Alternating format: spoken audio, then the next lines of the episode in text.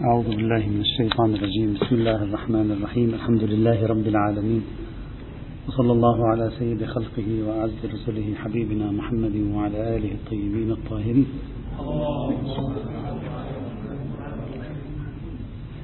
انتهينا بالأمس من التعليق على المعطيات التي قدمها ابن حزم الأندلسي في رد نظرية أو في رد الاجتهاد الذرائعي عموما. وقلنا بأن ما قدمه رغم كونه يعني صحيحا من بعض الجهات إلا أنه لا يصلح لنقد ما طرحه الذرائعيون في تكريس نظريتهم كما شرحنا. اليوم فقط أريد أن نستخلص النتيجة التي نتوصل إليها من مجموع الدروس التي عقدناها لأجل الحديث عن الاجتهاد الذرائعي، سد الذرائع وفتح الذرائع. لن يكون هناك شيء جديد اليوم فقط سوف أستخلص النتائج وبعد ذلك سأذكر النقاط الأساسية التي بحثناها في الفصل المخصص لسد الذرائع ثم ننتقل إلى ما سيقدمه لنا جناب الشيخ هنا إن شاء الله. النقطة الأخيرة التي أود الإشارة إليها هنا يمكن أن أضعها تحت عنوان الذرائعية من الفتوى إلى السياسة الشرعية. أريد هنا أن أقوم بنفس الشيء الذي قمت به في نظرية المصلحة المرسلة. في نظرية المصلحة المرسلة توصلنا إلى عدم صحة المسلك الذي سلكه الكثير من فقهاء أهل السنة في ما اعتبروه مرجعا اجتهاديا فيما لا نص فيه وهو الاستصلاح أو المصالح المرسلة. ولكننا قلنا هناك بأن المصالح المرسلة رغم كونها لا تشكل قاعدة اجتهادية أصولية لاستنباط الأحكام الشرعية فيما لا نص فيه إلا أنها تنفع قاعدة في السياسة الشرعية أي في الإدارة المجتمعية وما يقوم به ولي الأمر. وبينا ذلك هناك بالتفصيل. أريد هنا أن أستخدم قاعدة الذرائع في نفس العملية أي أريد أن أخرج قاعدة الذرائع من كونها قاعدة اجتهادية ينتج عنها فتاوى تنسب إلى الله وإلى الشريعة إلى كونها عبارة عن قاعدة إدارية في العمل السياسي في العمل الإداري من قبل السلطة من قبل الدولة من قبل ولي الأمر ما شئت فعبر توصلنا إلى الآن إلى أن ما يسمى بالاجتهاد الذرائعي ليس قاعدة. كل أدلة الذرائعيين توقفنا عندها ناقشناها بالتفصيل أدلة الكتاب أدلة السنة أدلة التاريخية. الدليل الاستقرائي والدليل العقلي الذي ذكروه. قلنا لا يوجد شيء مقنع في كلامهم يشكل قاعدة عريضة يمكن اللجوء إليها في كل مورد تكون النسبة فيه بين النتيجة والوسيلة غالبية أو أكثرية أو كثيرية أو ما شابه ذلك. لكن إذا شخص لا يؤمن بقانون الذرائع يمكنه أن يقبل بقانون الذرائع في الجملة. توجد معركة كبيرة في بحث سد الذرائع. أشرنا إليها سابقا ومثلها معركة أخرى أيضا أشرنا إليها سابقا في بحث المصالح المرسلة. من شدة اضطراب الأصوليين السنة خلال القرون الخمسة الهجرية الأولى في بعض القواعد التي كانت في طور التنقيح وفي طور النضوج وجدنا التباسا عجيبا غريبا عندهم. هذا رأيناه بالتفصيل وبوضوح في نظرية المصلحة المرسلة؟ وأيضا هنا في نظرية سد الذرائع رأيناه رغم أننا رغم أن بحثنا هنا ليس قائما على الدراسة التاريخية وإلا لو نريد ندخل في الدراسة التاريخية ما ننتهي. تتبع الآراء والشخصيات والتحولات التي أحدثتها كل شخصية هذا بحث تاريخي ليس مورد يعني بحثنا هنا. لكن التشوش الذي حصل ما بين بالخصوص الشافعية وفي المقابل المالكية والحنابلة في موضوع سد الذرائع. أدى إلى القول هل الشافعية تنكر سد الذرائع أو لا تنكر سد الذرائع؟ رأينا تجاذبا. رأينا مثلا اليوم بعض شخصيات من الشافعية بعض الباحثين الشافعي من الشافعية اليوم إلى يومك هذا يكتبون دراسات يريدون أن يؤكدوا أن الشافعي والشافعية يؤمنون بسد الذرائع وأنه لا توجد معركة أصلا بين الشافعية وبين المالكية والحنابلة في موضوع سد الذرائع أبدا. لماذا؟ لأن موضوع سد الذرائع الآن صار له حضور أقوى في الاجتهاد السني. فالباحث الشافعي يريد أن يقول نحن أم أيضا شاركنا نحن أم أيضا لسنا ليس عندنا مشكلة. لكن ماذا يقولون؟ يقولون المعركة بين المالكية والحنابلة من جهة وبين الشافعية بالخصوص من جهة ثانية هي معركة الإطلاق والتقييد سعة القاعدة وليس أصل القاعدة جميعنا متفق على القاعدة لكن بعضنا يوسع بعضنا يضيق المالكية توسع جدا حنابلة أيضا تبعوهم فيما بعد وسلك ذلك السلفية كما قلنا ولكن الشافعية تضيق الدائرة لا تقبل بالتوسعة هكذا الصورة التي يراد لها الآن أن تقول. بناء على هذه الصورة والشواهد التي أتوا بها الإمامية أيضا تقول الذرائع إذا هذا صحيح فلا شك ولا ريب في أن الذرائع محل إجماع المسلمين. نحن سابقا بحثنا هل يوجد سد الذرائع عند الإمامية أو لا. لكن على هذا المعيار الذي يذكرونه من إدخال الشافعية في نظرية سد الذرائع نعم يمكن أن تكون الإمامية أيضا قائلة بسد الذرائع كما أشرنا إلى ذلك سابقا لكن بدوائر ضيقة. حاصل ما توصلنا إليه أنك إن لم تؤمن كما هو الصحيح بقاعدة سد الذرائع وفتح الذرائع لكن أنت تؤمن ببعض تطبيقات هذه القاعدة باسم آخر. بعضها تؤمن به أنت لكن باسم آخر. وهذه التطبيقات أربعة أو خمسة. التطبيق الأول بحث المقدمة قلنا إذا فقيه أو أصولي يؤمن بالوجوب الشرعي لمقدمة الواجب وبالحرمة الشرعية لمقدمة الحرام إذا يلتزم بذلك فهذا أحد مصادق سد الذرائع. قلنا هذا من أضيق مصادق سد الذرائع. حتى أن بعضهم تصور أن سد الذرائع وبحث المقدمة واحد ناقشناهم سابقا. هذا أول.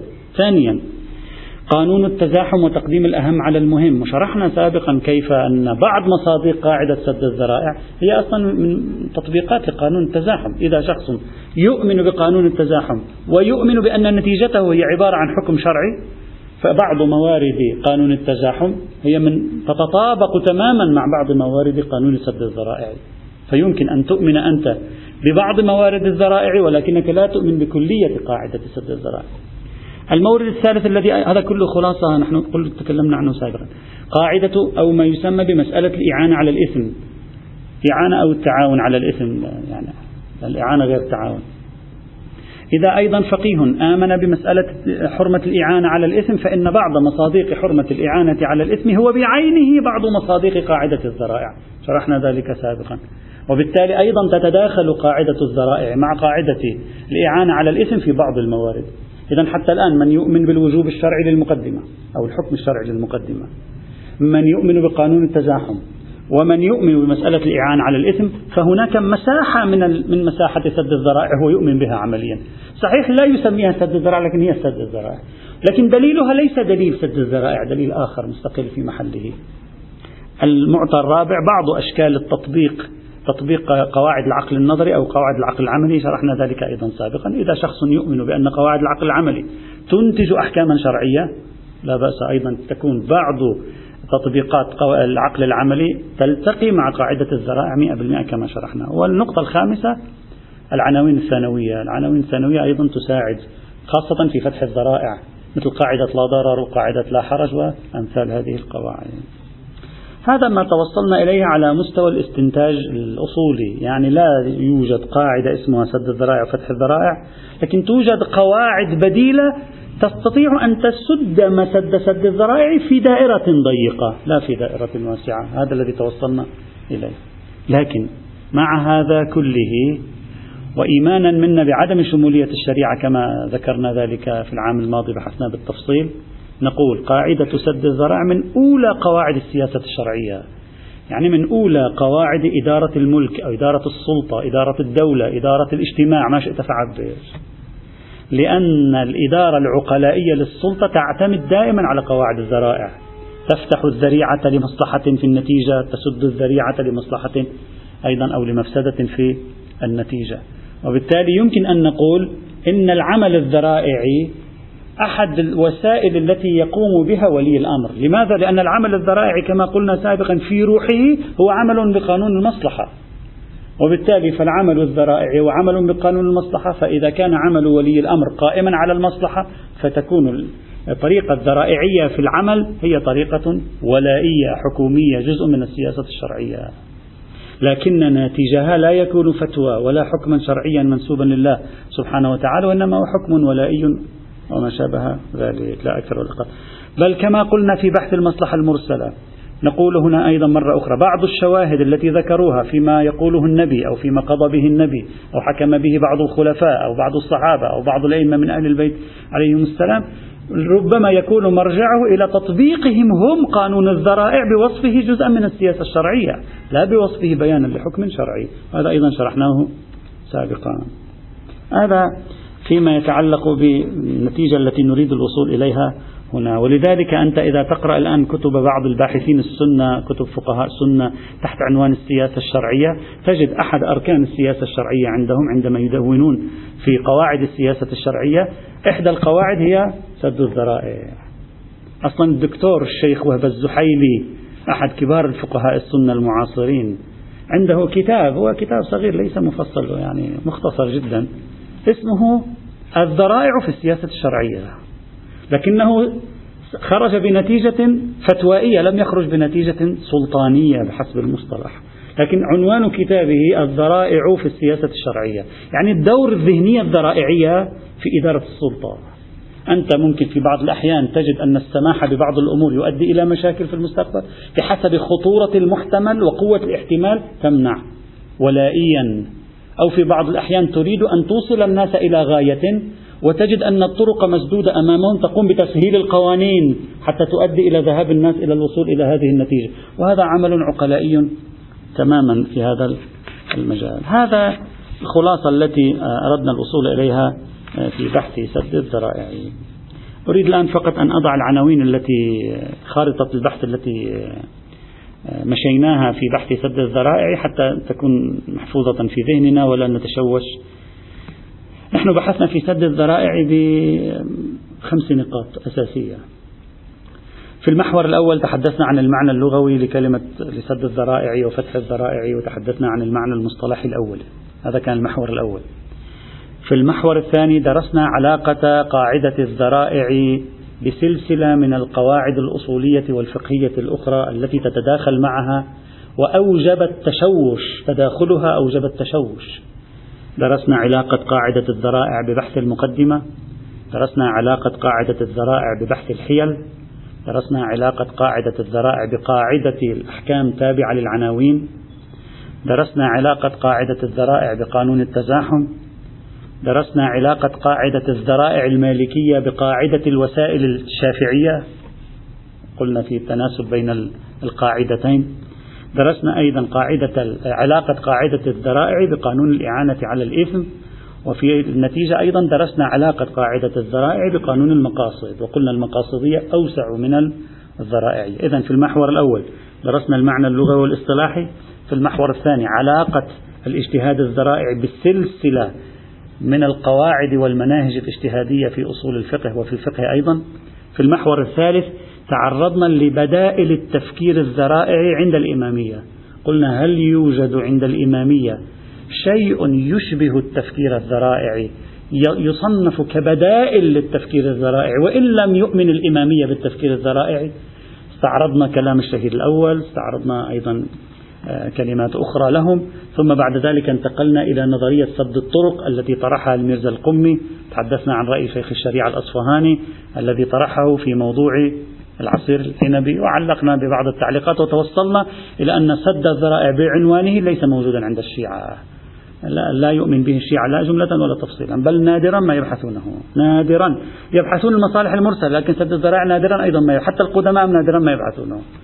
هذا أشرنا إليه. بما, بما يفيد تجاهلهم تماما لمنهج في الاجتهاد من هذا النوع. إذا المعنى اللغوي والاصطلاحي علاقة الاجتهاد الذرائع بسلسلة من القواعد الفقهية والأصولية البدائل المتصورة للاجتهاد الذرائع في الاجتهاد الإمامي. فكرنا في هذا الموضوع ما هي البدائل؟ تحدثنا عن بعض البدائل أيضا ولو بغير اسم الذرائع. وفي البحث الرابع وهو البحث المفصل تحدثنا عن الأدلة. بالتفصيل تكلمنا الأدلة العقلية للذرائعيين تكلمنا عن إقامة الاجتهاد الذرائع على نظرية المصلحة المرسلة تحدثنا ثالثا عن الأدلة التاريخية سيرة الصحابة والخلفاء تحدثنا رابعا عن الأدلة النصية من الكتاب والسنة وناقشناها وتحدثنا خامسا عن دليل الاستقراء وتوقفنا عنده آه، بشيء من التفصيل وبعض التمهيدات. التي ذكرناها في محله. ثم بعد ذلك انتقلنا إلى شواهد ابن حزم الأندلسي في رد الاجتهاد الذرائع وعلقنا عليها. وفي النهاية في النقطة الخامسة ربطنا قانون الذرائع بالسياسة الشرعية وليس بالإجتهاد الفقهي. قانون الذرائع لا علاقة له بالاجتهاد الفقهي. وأنا قلت سابقا في ظني والظن لا يغني من الحق شيئا أن الاجتهاد السني لأنه مسكون بفكرة شمول الشريعة كل تفكير منطقي في الإدارة نسبه إلى الشريعة. مثل المصالح المرسلة ومثل سد الذرائع وما شابه ذلك. هذا تخمين لا أكثر ولا أقل. بهذا ننتهي من هذا المحور وهو سد الذرائع لننتقل غدا إن شاء الله تعالى إلى بحث العلاقة بين النص والمصلحة. وهذا من الأبحاث المهمة. سوف نستعرض نظرية الطوفي الإمام نجم الدين الطوفي في كتابه رعاية المصلحة رسالة في رعاية المصلحة. سنذكر أدلته. الهجوم الذي لم يهدأ إلى اليوم على الطوفي لأنه تبنى تقديم المصلحة على النص. وسنرى هل الطوفي حقا قدم المصالح على النصوص؟ هل حقا يوجد مجتهد يقدم المصلحة على النص؟ أو أن الطوفي في روح كلامه قدم النص على النص؟ سنحلل ذلك بالتفصيل. ثم سنعرج على أطروحة قدمها بعض الباحثين المعاصرين. قال فيها بأن الفكر الإمامي الرافض جملة وتفصيلا للاجتهاد المصلحي عاد وقبل بنظرية الطوفي وتجلى قبول الفقه الإمامي بنظرية الطوفي في تقديم المصلحة على النص في أطروحات الإمام الخميني. سنرى هذه الفكرة سنحللها سنرى شواهد أصحابها ثم سنتوقف عندها بالتعليق والتفكيك والمناقشة ولنخرج بعد ذلك من خلال حاصل الأدلة هل العلاقة بين النص والمصلحة علاقة عرضية طولية؟ هل ما طبيعة هذه العلاقة وما هي نتائج هذه العلاقة؟ هذا حاصل الكلام في هذا الموضوع. قليل. الطالش نعم نتكلم عن تعرض أصل التعرض. قليل جدا. لعلهم لعلهم ملتفتون. ربما يكونوا أكيد ملتفتين لكن ربما يكونوا اكتفوا بنقد نظرية المصلحة المرسلة باعتبارها أكثر شهرة من سد الذرائع. احتمال يعني مثل المحقق الحلي لم يتعرض لها. مثلا تجد أن أمثال السيد المرتضى الشيخ الطوسي وأمثال هؤلاء مثلا ما يتعرض ربما بسطر كلمة إشارة لكن أما أنهم أفردوا لها بحثا يكاد يكون نادر وقليل جدا أن تجد إفراد بحث للسدد يعني مثلا بين المتأخرين محمد تقي الحكيم آه، الشيخ الجناتي بعض المشتغلين بأصول الفقه المقارن نعم بدأوا يشتغلون عليه لكن بالإجمال العام لا لم يتعرضوا له. بخلاف المصلحة المرسلة المصلحة المرسلة من كتب أو بحث بعض الشيء في أصول الفقه المقارن ولو في طي كتب أصول الفقه نعم تعرض للمصلحة المرسلة. لأن المصلحة المرسلة أكثر شهرة من موضوع سد الذرائع خاصة عند المتقدمين. أنا اليوم نتوقف الآن لأننا سوف سماحة الشيخ سوف يعرض لنا آه، عبر الباوربوينت آه، خلاصة بحث المصالح المرسلة حتى أيضا آه، الذي بحثناه سابقا قبل هذا المحور. حتى يكون مضبوطا في ذهننا بسبب توسع البحث حتى لا نتشتت ولا نعرف ما هي الخارطة. فصار اقتراح أن جناب الشيخ يضعنا في صورة بحث المصالح المرسلة الذي تعرضنا له من قبل في الوقت المتبقي. والحمد لله رب العالمين.